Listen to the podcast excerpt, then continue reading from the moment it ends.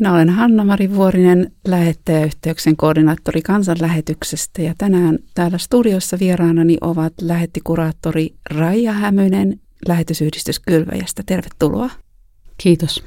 Sekä lähettikuraattori Katriina Sipari Kansanlähetyksestä. Tervetuloa. Kiitoksia. Meidän tarkoitus on tänään keskustella työnohjauksesta ja mentoroinnista, vähän keskustella siitä, mitä yhtäläisyyksiä eroa näillä ohjaustyyleillä on ja mistä niissä on kysymys, mitä niillä halutaan saavuttaa. Ihan tähän alkuun kuuntelemme haastattelun, jonka tein jo hieman aiemmin kotimaan työn aluekoordinaattori Anssi Savosen kanssa.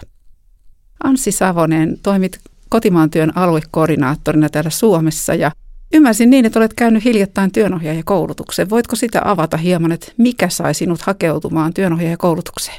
No varmaan moniakin vaikuttimia oli, mutta yksi työtoveri rohkaisi yhdessä tilanteessa lähdessä Anssi-työnohjaajakoulutukseen. Ja myöskin huomasin vaan, että omassa työssä on niin paljon semmoista jotenkin kohtaavaa ja ohjauksellista elementtiä, että tämmöisen ohjaustoiminnan ymmärtäminen, niin se voisi vahvistaa. Sitten on, on toki niin kuin, haluan niin kuin ajatella niin, että työnohjaajana voisi palvella monia yhteisöjä, että ei pelkästään omaa yhteisöä. Työnohjaushan suuntautuu semmoisiin organisaatioihin, mitä ei itse tunne, niin, niin voisi olla avuksi ja iloksi monelle, niin tämmöisillä ajatuksilla. Koitko, että tämä, tämä koulutus vastasi sun näitä odotuksia, että se vastasi niin kuin niihin kysymyksiin, mitä sulla oli ja antoi sulle eväitä just näihin asioihin? Joo, aika lailla, että tavallaan niin kuin pääsi vahvistamaan jotenkin omia osaamisalueita jo ja sitten niin kuin löytämään ja tuntemaan itseään niin kuin paremmin ja sitten näkemään ihan semmoisia niin kuin peruskeskusteluun ja dialogiin liittyviä niin kuin huomioita, jotka sitten auttaa ihmisten välisessä vuorovaikutuksessa. Ni, niitä varmaan sitten voi hyödyntää muuallakin, mutta erityisesti niin kuin työnohjaustilanteessa. Niin sehän loppujen lopuksi aika simppeli ja tärkeää olla jotenkin kuulolla ja, ja, ja tota, se, mikä mulle, mun mielestä siinä on myös tärkeää, niin on, on käydä sitä semmoista sisäistä keskustelua koko ajan niin kuin itsensä kanssa, että minkähän takia mulla herää tietynlaisia ajatuksia ja mikä kaikki siitä on niin kuin semmoista, mistä voisi olla hyötyä, mikä siitä sisäisestä keskustelusta voisi olla niin kuin hyötyä asiakkaalle, että mitä kannattaa sanoa, että aina ei kannata ihan kaikkea sanoa, mitä tulee mieleen, että mulla on, mulla on ehkä noin niin kuin normielämässä taipumus sanoa, sanoa heti se, mitä mulla tulee mieleen, mutta työnohjaajana niin pystyy sitten niin kuin ammatillisesti himmailemaan ja sanomaan sen, mitä haluaa sanoa. Oletko miettinyt semmoista, että työnohjaajuutta voisi yhdistää esimerkiksi mentorointiin? Ja jos olet miettinyt, niin miten niin kuin näet, että missä tilanteessa mentorointi toimisi ehkä paremmin? Missä, missä tilanteessa taas työnohjaus toimisi paremmin? Et oletko tällaista pohtinut? No mä ajattelen, että varmaan kaikilla työelämässä olevilla niin olisi hyödyllistä, jos olisi, olisi sekä erillinen mentori ja sitten olisi erikseen työnohjaaja. Sitten olisi hyvä olla vielä esirukousystävä, jonka kanssa voisi jakaa rukousaiheita, että on sitten missä työssä tahansa, niin ainakin tämmöistä kolmeenlaista tukea tarvisi ja sitten varmaan jotain vertaistukea. Monenlaisia tukimuotoja olisi hyvä olla olemassa, jotta työ voisi niin kuin edistyä ja olla mahdollisimman mielekästä, mutta että ehkä mentoroinnin ja työnohjauksen iso ero on se, että mentor voi olla jotenkin niin kuin lähempää ja samalta alalta, niin kuin semmoinen kokeneempi keskustelukumppani, jolla on näkemys siitä aiheesta. Työnohjaaja taas voi tulla vähän muualta ja sen ei tarvitse kauheasti ymmärtää mitään siitä työstä, että se muuten vaan niin kuin on auttelemassa niitä työntekijöitä tekemään löytöä omasta työstään. Mm, tämä oli todella hyvin kiteytetty, kiitos. Mitä tämä haastattelu teissä herätti nyt, kun kuuntelitte Anssin ajatuksia? Hän mainitsi tuossa haastattelussa esimerkiksi tämmöisen kuin työnohjaajan sisäinen puhe. Mitähän hän sillä mahtoi tarkoittaa? No työnohjaajalla varmasti sitä sisäistä puhetta on hyvinkin paljon, että siinä kohtaa kun kuunnellaan toista ja, ja keskitytään kuuntelemaan, niin se onkin aika, aikamoinen vilinä varmaan käy siellä ohjaajan pään sisällä ja miettii, että mitä, miten mä voisin tässä parhaiten olla avuksi ja löytää ne asiat, mihin kiinnittää huomiota. Mutta varmaan sitten kun kokemusta tulee lisää, niin ohjaajalla, niin ehkä sitten se, en mä tiedä, onko niin, että se sisäinen puhe hiljenee sitten enemmän, keskittyy vaan kuuntelemaan, vai mitä ajattelet, Raija? Tuo oli kyllä aika vaikea, vaikea kysymys, kiitos vaan, Hanna-Mari. Mä mietin äh, siinä sitä reflektiota, että mitä minussa tapahtuu, kun mä kuuntelen. Ja ne, onko ne, mitä minussa tapahtuu, niin lähteekö ne johdattelemaan sitä puhetta eteenpäin, tai sitä keskustelua, työnohjausta tai mentorointia, vai pystynkö minä hi- hallitsemaan? Vähän niin kuin tässä Anssi puhui himmailusta, niin kykenenkö siihen, ja kun mä kykenen, jos mä kykenen, niin siinä ajassa, tilassa, sen tyhjän löytäminen ja kuulla, olla, kuin käsin kosketeltavana sen ihmisen kertojan tarinassa mukana. Itse jäin miettimään sitä, että, että siinä kun ollaan läsnä toisen kanssa, Anssi mainitsi siinä myös sen kuuntelun taidon, miten tärkeää on olla läsnä ja kuunnella, ää, antaa tilaa sille ohjattavalle, oli kyse kummasta ohjaustyylistä hyvänsä. Tuleeko teille muuta mieleen nyt, mitä haluaisitte tässä kohtaa sanoa tästä aiheesta, mitä tämä haastattelu teissä herätti? Mä voisin tähän ajatella tai sanottaa sitä, että mentorin rooli saattaa olla enemmän sitä, että lähtee, varmaan molemmat lähtee ohjattavan tarpeista, koska tavoitteet on tehty, mutta näkisin, että mentori on enemmän fokusoitunut siihen ohjattavan tai aktorin, mentoroitavan tarpeeseen, neuvoihin tai ohjeisiin ja olla siinä niin läsnä, että saa herätettyä aktorissa itsessään, että mitä hän itse tekisi, koska häneltä tulee usein sitä, että kokeneelta, miten sinä tämän tekisit ja kuinka pidättäytyä siitä ja onko jossain tilanteessa tarpeen kertoakin, että miten minä siihen tilanteeseen toimisin tai tekisin. Että tässä on vähän tätä vedenjakajamista, että onko kyse mentoroinnista vai työnohjauksesta, koska mentorointi useimmiten tapahtuu siinä perehdyttämisvaiheessa. Mm, mentoroin äh, on jopa, voi olla hyväkin tuoda sitä omaa kokemusta siihen yhteiseen pöytään, että, tai se on niin kuin suotavaa, sallittua, kun taas työohjauksessa se on niin kuin hyvin, hyvin harkittua ja sanotetaan sitten jos erilleen, jos sitä tuodaan sitä omaa, mutta tota... mentoroinnissa se on oikeastaan aika tärkeää. No, onko teidän mielestä näitä ohjaustyylejä syytä pitää täysin erillään vai voiko esimerkiksi työnohjaukseen ottaa mentorillisia piirteitä, jos nyt tätä sanaa käyttäisin, tai päinvastoin? Onko kyseessä kaksi täysin erillistä ohjausprosessia? Nykypäivänä luultavasti moni yhtyy tähän, muun muassa Päivi Kupias kertoi, hyvin ansiokas kouluttaja ja työnohjaaja. Mielellään haastaakin siihen, että eri ohjaustyylit lähentyisivät toisiaan. Ja se on mä, mä omassa työssäni teen niin, että jos mä oon työnohjaajana jollekulle, joka on yksilötyönohjauksessa, niin saatan sanottaa sitä, että nyt mä kuulen, että haet minusta mentoria. Että ollaanko me nyt samalla linjalla tai puhutaanko me samasta ja haluatko sinä minulta todellakin mentoria vai työnohjaajaa. Eli siinä mennään siihen fokukseen, mikä on tämän ohjauksen tavoite ja perustehtävä myös hänen perustehtävää kirkastettaessa. Mm, joo, mäkin ajattelen, että ei niitä oikeastaan voikaan tai ei, ei välttämättä ole tarvetta pitää erillään, mutta mun mielestä se on hyvä sanottaa silloin, että jos työnohjaajalla nousee paljon omaa ajatusta ja ideaa ja kokee, että tässä kysytään neuvoa, niin, niin se pitää sitten, san- tai se on hyvä sanottaa, että, että tuota, nyt minussa herää tällainen ajatus, että mitä sä ajattelet, että haluatko kuulla, M- mutta tota, ei tietenkään ensimmäisenä sitä tuoda sitä. Hmm. Ja miksi minä nyt kyselen näitä kysymyksiä, haluan kuulijoille tässä vaiheessa kertoa, että olen itse työnohjaaja-opiskelija Diakissa Helsingissä ja minun lopputyöni käsittelee sitä, että tutkin työnohjauksen ja mentoroinnin yhtäläisyyksiä ja eroja ja, ja sen takia ollaan tässä koolla keskustelemassa näissä kahdesta ohjaustyylissä. Ää, mentoroinnissa on lukuisia eri lähestymistapoja, että olen itse nyt perehtynyt aiheeseen hieman ja, ja tota, olen todennut, että, että siellä voidaan ammatillisten kasvua tukea mentoroinnilla, voidaan työhyvinvointia tukea, voidaan mentoroida hiljaisen tiedon siirtämistä, osaamisen kouluttamista tai kehittämistä. Ähm, mentorointi voi myös olla oppimisen edistäjä. Ja mielenkiintoisinta, mitä huomasin tässä, kun luin tätä kirjaa, joka käsittelee mentorointia, Päivi Kupiaksen ja Matti Salon mentorointi, niin ää, tässä sanottiin se, että tosissaan molemmat voivat oppia toisiltaan. Että aktori voi oppia, ja tietenkin usein on se lähtökohta, että aktori oppii mentorilta, mutta myös mentori oppii aktorilta. Että olisiko sulla tästä, Raija tai Katriina, jotain esimerkkiä, mitä olet itse huomannut tai kokenut työelämässä? Esimerkkiä, hui. Jatkuvasti oppilaan paikalla sekä mentorin että tota, työnohjaajan roolissa tai jos nyt niin kuin asemassa koen olevani. Eli sinänsä ää, mun mielestä jokainen ohjauskerta on oppimustilanne minulle itselleni. Et mentoroinnista tulee sen mieleen, että nykypäivänä puhutaan paljon vertaismentoroinnista. ja käänteisestä vertaismentoroinnista. Ja mä tähän käänteiseen mentorointiin haluaisin nyt tietyllä tavalla tähän tuoda sen, koska se on ehkä harvinaisempaa, ihmiset ei tiedä siitä. Eli me on usein ajatella, että kun työntekijä tulee uutena, niin vanhemmat opettaa ja ohjaa vanhalla oppimestari-kisällityylillä. Mutta nykypäivänä puhutaankin siitä, että nuoret voi opettaa ja ohjata näitä esimiehiä ja aikaisemmin työssä olleita.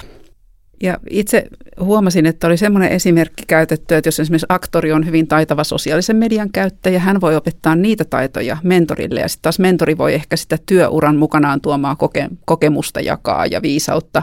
Sitten taas eri lailla, mutta on, on tiettyjä osa-alueita, joissa nuorempi sukupolvi selkeästi on valovuosia edellä. Ainakin itse ajattelen näin, että itselläni on paljon oppimista näistä asioista. Mm. Voisiko siihen liittyä sitten semmoinen kunnioitus niin kuin keskeisenä asiana, että haluaa myös itse kehittyä puolin ja toisin? Et tota, öö, että voisiko ollakin niin, että ei, oli, ei tarvitsisi mennä työpaikkaan sellaisena nobodyna opettelemaan ihan, vaan että voisi jo niin kuin siinä niin kuin aktiivisesti niin kuin tuoda sitä osaamistaan jo esille alusta asti, tietyllä nöyrällä tavalla toki, mutta että, että se on ihan totta, että se on varmasti molemminpuolinen oppimis, oppimistie, niin kuin sekä mentori että aktori, molemmat oppii. Työnohjauksessa, kiitos, työnohjauksessa paljon puhutaan äm, siitä, että on semmoinen oma työkalupakki, jonka tuo mukanaan niihin ohjaustilanteisiin ja ajattelen, että varmasti mentoroinnissa on sama, sama ajatus. Että on erilaisia metodeita ja lähestymistapoja, joita voi käyttää. Työnohjauksessa voidaan hyödyntää esimerkiksi kehollisuutta. Ajatellaan, että ihminen on holistinen, hän on kokonaisvaltainen ja se huomioidaan siinä ohjauksessa. Että ei vaan niin kuin vedetä niitä ajatuksia ja mielipiteitä, vaan, vaan huomioidaan se koko ihminen, joka on läsnä. Että onko mentoroinnissa tämmöisiä eri tyylejä mahdollisesti sitten, joita olette huomannut käytettävän? Joo, mä... Koen nyt huomaan, että mä en hirveästi ole mentori, mä monesti olen ihmisille kuuntelijana. Eli jos mä en ole työnohjaaja, niin sitten tämä mun rooli on usein ollut konsultatiivinen tai sitten tämmöinen kouluttava. Jollain tavalla multa kysytään ohjeita tai neuvoja ja sitten mä oon vaan läsnä. Eli mä jään miettimään, että onko se mentorointia, koska mulla ei mentorisuhdetta ole pitkään aikaan ollut itselläni varsinaisesti. Mutta että, ää, siinä roolissa koen, että mä voin olla valmentava tai mä voin olla coachaava tai mä voin olla kuin ystävä joskus. Eli olisiko nämä niitä mentorin eri roolituksia sitten, että näitä mä tunnistan. Miten sä, Katriina? Mä ajattelin sitten myös, että vaikeista ehkä päättää etukäteen tai minun on vaikea päättää sitä lähestymistapaa, että ehkä mun tapa toimia on niin intuitiivinen, että sitten mennään mitä siinä tilanteessa herää ja mitä se ihminen tuo, mikä se sen tämän päivän juttu on ja tarve. Todella viisaita ajatuksia. Itse kun olen vasta aloitteleva tässä työnohjauksessa, niin joskus valmistaudun ehkä, ehkä liiankin perusteellisesti just tästä syystä, että ajattelen, että mulla on sitten mikä ässä vetästä hihasta milläkin kertaa, että voi eri tyyleillä lähestyä, mutta opettelen sitä vielä. Mä tuohon sun työkalupakkiin, mä jään miettimään, että silloin kun mä aikoinaan opiskelin työnohjaajaksi, niin hirveän paljon oli sitä, että mulla pitäisi olla niitä toiminnallisia, mulla pitäisi olla valokuvia tai mulla pitäisi olla ää, tyhjän tuolin metodihallinnassa ja muuten, mutta ää, vuosien varrella ne on kaikki karissu. Kyllähän niitä voin käyttää, mutta se pitää olla todellakin tietoinen hetki, milloin mä pystyn käyttämään mitäkin niistä tai edes haluan ottaa, koska useimmiten kun on syöte, virike, josta lähdetään liikkeelle, ihmiset eivät tarvitse näitä toiminnallisuuksia.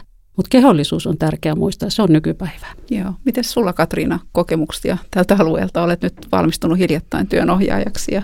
Joo, ja ihan noviisi olen. että tota, et se...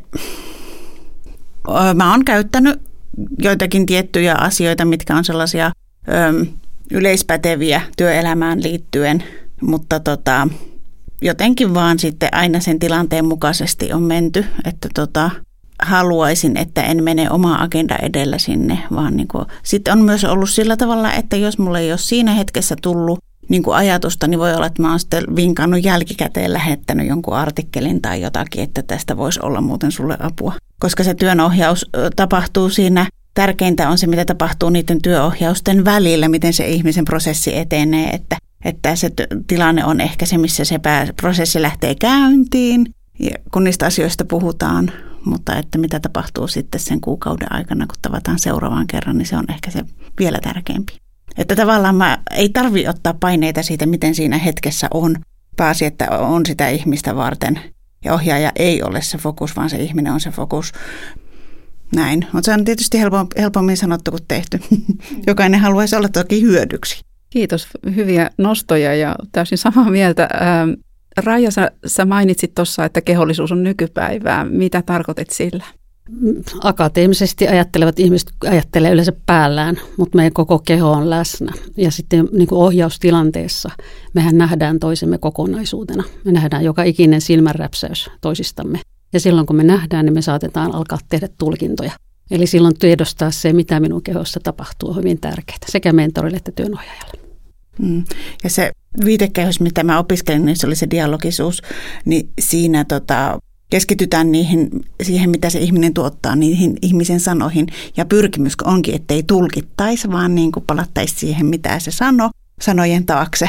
Niin jotenkin silloin se öö, ohjattava ehkä pysyy siinä itse niin kuin toimijana, kun hän joutuu itse myös miettimään niitä sanoja, mitä minä tällä tarkoitin. No, nyt, on, nyt mietin semmoista tästä kehollisuudesta kuin vireystilan sietoikkuna, niin onko teillä ollut tilanteita, että olette huomannut, että ohjattava on hyvin alavireinen, häntä pitää vähän niin kuin saada nousemaan sieltä sinne optimaaliseen vireystilaan, tai että sitten olisi ollut niin ylävireinen, että hän on lennossa eikä hän ei pysty kommunikoimaan, koska hän menee siellä ylivireystilan tasolla, niin onko tällaisista kokemuksia? Raija tuolla nyökyttelee kovasti. Osaatko jonkun kertoa? On jo ohjattava. Joka ikinen kerta tarvitsi semmoisen maadottamisen. Eli me käytiin tämmöinen ää, läsnäolo, hengittely, harjoittelu tai tämmöinen. Käytiin läpi, mitä tapahtuu kehossa ja jalat maahan. Ihan noustiin pois tuolista ja seisuttiin. Joka ikinen kerta. Ja hän koki sen tarpeelliseksi siinä ohjaustilanteessa. Kun itse on ollut työn ohjauksessa, niin silloin ohjaaja on ihan Teamsin kautta tehty perhostaputusta siinä, kun on nähnyt, että jahan nyt rouva on vähän kierroksilla, niin sillä on päästy sitten niin kuin siihen hetkeen. On se on tosi tärkeää. Mm. Ja itse pyrin kyllä niin kuin aloituksessa jotenkin tulemaan jonkunnäköisen tekniikan avulla, niin tulemaan siihen hetkeen, että, että voisi jäädä ne muut, muut asiat taakse ja nyt ollaan tässä. Miten sitten valmistaudutte siihen ohjaustilanteeseen? On nyt kyseessä työnohjaus tai mentorointi, niin kuinka valmistaudutte etukäteen? Onko teillä joku oma hiljentyminen mahdollisesti, joku oma go-to-menetelmä, jota käytätte siinä, että, että asettaudutte siihen ohjaustilanteeseen, jos tuutte esimerkiksi työelämän keskeltä suoraan siihen? Mm, mä pyrin kyllä pitämään pienen tauon tai semmoisen, niin kuin, semmoisen että itse rauhoittuu ja hiljentyy ja, ja kristittynä pyydän Jumalalta siihen läsnäoloa ja, ja sellaista läsnäolon taitoa itselle siihen hetkeen.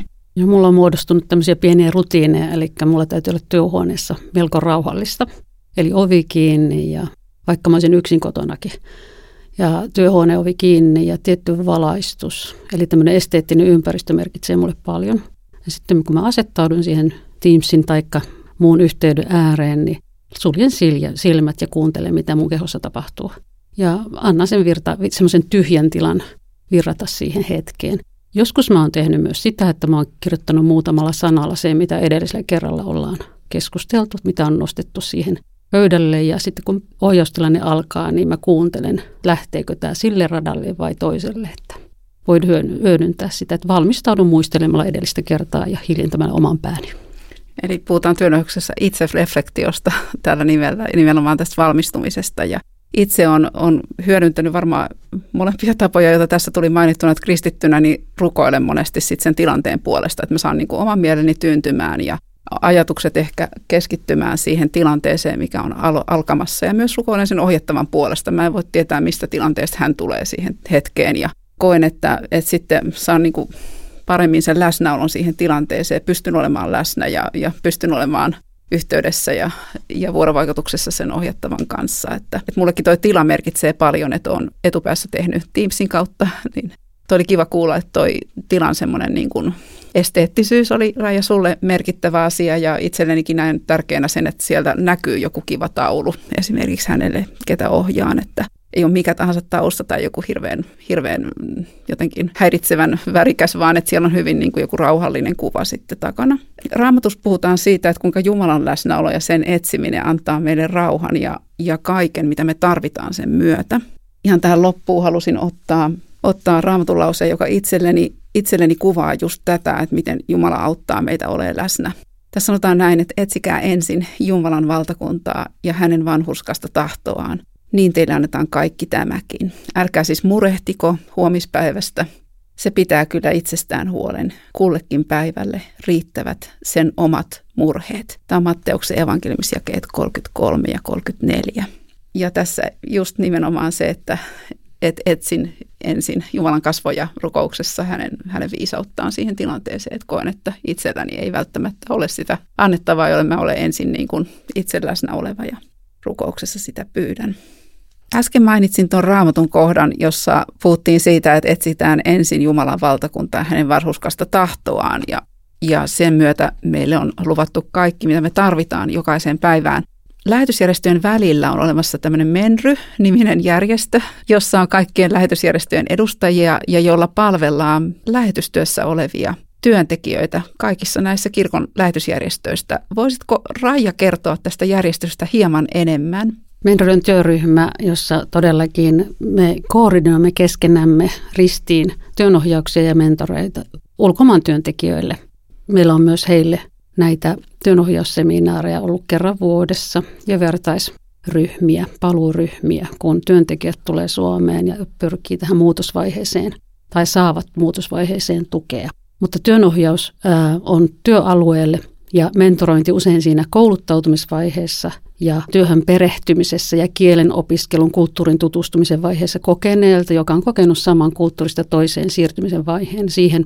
Mentorointi palvelee hyvin ja tämä Menry-ryhmä koordinoi näitä toimintoja. Ja tässä on tosissaan mukana ymmärtääkseni kaikki kirkon lähetysjärjestöt, sitten vielä Merimieskirkko ja FIDA, eli hyvinkin laajasti koko se hieno lähetystyön kirjo, joka on edustettuna Suomessa tai Suomesta lähetetyille työntekijöille, jotka lähtee lähetystyöhön. Näistä paluuryhmistä olisin kysellyt vielä Katriina sinulta, että olet ainakin aikaisemmin koordinoinut näitä paluuryhmiä ja itsekin on saanut ohjata yhtä sellaista. Se oli tosi hieno, hieno kokemus. Miten siihen valikoidaan nämä osallistujat? Onko se, että he itse haluaa vai? No järjestöissä kysellään, että sellaisilta palaavilta ihmisiltä infotaan näistä ryhmistä ja kysellään, että onko halukkuutta tulla. Itse. Sen mukaisesti mm. juuri tänä aamuna olen laittanut ryhmänohjaajalle viestiä. Musti itse koin sen etuoikeutena olla, olla vetämässä tällaista ryhmää. Siinä oli kaksi henkilöä ja he olivat olleet toisen järjestön kautta, mutta nimenomaan ne kysymykset, jotka siinä tuli, jotka heitä niin kuin mietitytti ja pohditutti, oli just tämä kutsumukseen liittyvä, että kuka mä olen nyt, kun mä oon kotimaassa. Että, että kun mä olin lähetystyössä, niin mun... mun niin tota, kutsumus oli olla siinä ammatissa ja, ja nyt mun identiteetti ikään kuin vaihtuu toiseksi, että kuka mä olen nyt. Että he niin kuin kyseli sitä siinä paljon ja siitä, siitä pohdittiin, keskusteltiin yhdessä. Että näin, tuleeko jotakin mieleen vielä, vielä Menrystä tai tästä järjestäjän välisestä yhteistyöstä? Minusta tämä on älyttömän hienoa, että tämmöinen työryhmä on perustettu ja että halutaan palvella näitä, jotka on hyvinkin muutosvaiheessa eri lailla äh, ulkomaantyössä ja siihen suuntautuessa ja sieltä palaamassa. Tämä on ehkä tärkeää tietää, että kaikki meidän ohjaajat on koulutettuja ja he on vapaaehtoisia. Eli he on todella vastuullisia ja halukkaita tekemään ihmissuhdetyötä, vuorovaikutustyötä. Koko mentorointi ja työnohjaushan perustuu vuorovaikutukseen. Ja he on ollut lahjakkaita, meille tosi tärkeitä vapaaehtoisia. Mutta nyt sitten kun resurssit vähenee, niin saattaa olla, että työnohjauksia joudutaan sitten miettimään, että, ja tässä mä jään miettimään mentoroinnin ja työnohjauksen suhdetta. Että mentorointi perinteisesti on ollut ilmaista ja työnohjauksesta usein maksetaan. Eli tämä on tällainen nykypäivän kysymys, mihin laitamme resurssimme tulevaisuudessa. Ihmisen hyvinvointiin toivottavasti. Mm, kyllä. Ja sitten loppujen lopuksi, että mikä sitä ihmistä auttaa parhaiten siinä tilanteessa, On, on tietysti se, että joku sen kuulee, validoi sen ja mietitään ratkaisuja tästä eteenpäin, että onko se sitten työnohjaus, onko se mentorointi, onko se coaching, mitä se on. Pääasia, että työntekijällä olisi joku, kenen puoleen kääntyä. Mm. Hän tulee kuulluksi ja mm. ymmärretyksi ja hänet niin kuin ikään kuin otetaan siinä tilanteessa, missä hän on vastaan ja Joo. ollaan läsnä hänen kanssaan. Kyllä. Ja, ja tota, tosiaan tässä... Tässä ulkomaantyössä niin mehän työnohjataan ja mentoroidaan niin kuin maailmalle ihan mihin, mihin tahansa ja voi olla, että osallistujat on niin kuin eri maissa.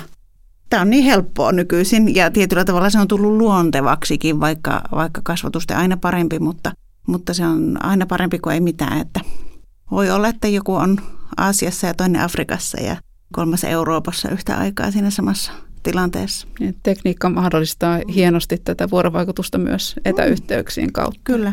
Ja kun tullaan tutuiksi, niin se tulee luontevammaksi sitten aina se. Mä haluan kiittää teitä tästä hyvästä keskustelusta, vuorovaikutuksesta. Kiitos, että olette olleet tänään kanssani tässä keskustelemassa työnohjauksesta ja mentoroinnista ja Jumalan siunasta teille molemmille. Samoin sinulle. Kiitos.